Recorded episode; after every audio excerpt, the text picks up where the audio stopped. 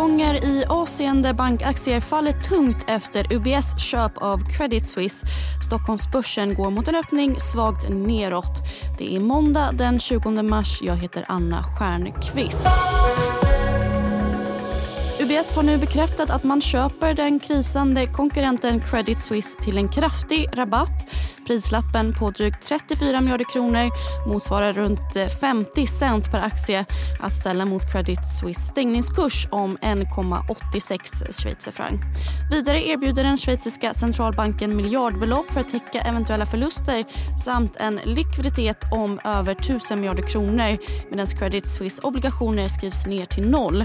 UBS vill bland annat minska Credit Suisse årliga kostnader till runt hälften av bankens kostnader under fjolåret.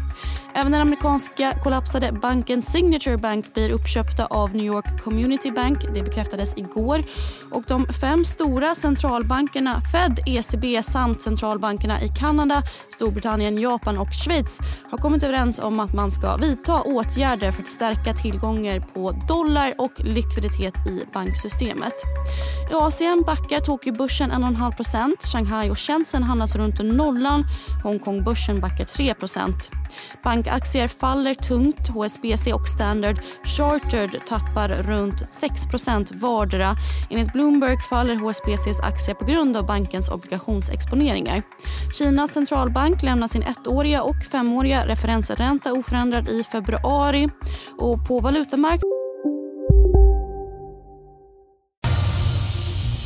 Expressen gör varje vecka podden Politikrummet där vi djupdyker i det senaste och viktigaste inom svensk politik. Med mig, Filippa Rogvall, som programledare tillsammans med mina vassa kollegor. Och det är ju ni som heter Thomas Nordenskjöld, Anette Holmqvist och Viktor Bartkron. Politikrummet kommer med ett nytt avsnitt varje tisdag. Vi hörs.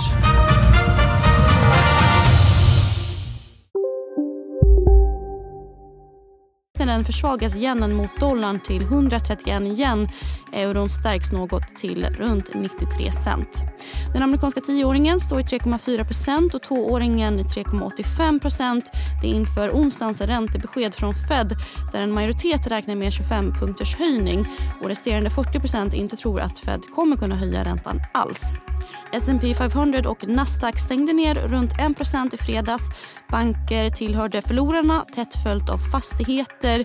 Techsektorn gick något bättre. Även logistikbolaget Fedex gick mot strömmen och rusade 8% på sin kvartalsrapport. Till sist mer än fördubblade Lundinbolaget Filo Mining förlusten i det fjärde kvartalet till drygt 20 Kanadadollar mot en förlust om 8 Kanadadollar året innan. Veckans fokus ligger förutom turbulensen i banksektorn på onsdagens räntebesked från Fed. Idag presenteras även tyska producentpriser klockan åtta som kan ge en signal om vart inflationen är på väg. Priserna väntas ha ökat 14,4 i februari vilket är lägsta ökningen sen i september 2021. Och så har Hexpol samt vitvarujätten Electrolux kapitalmarknadsdagar varpå Electrolux nedpressade aktie kan reagera idag. Det säger DIs analytiker Ulf Pettersson i fredagens avsnitt av Analyspodden där han tillsammans med DIs analytiker Torbjörn Isaksson även diskuterar läget i pensionsjätten Alecta som ju förlorat 20 miljarder kronor till följd av bankkollapserna i USA.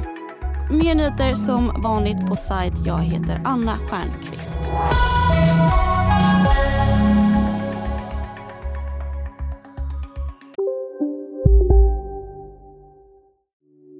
Hej, Ulf Kristersson här.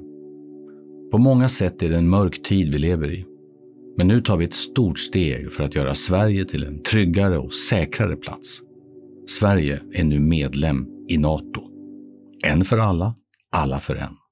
Vi är specialister på det vi gör, precis som du. Därför försäkrar vi på Swedea bara småföretag, som ditt. För oss är små företag alltid större än stora och vår företagsförsäkring anpassar sig helt efter firmans förutsättningar. Gå in på swedea.se företag och jämför själv.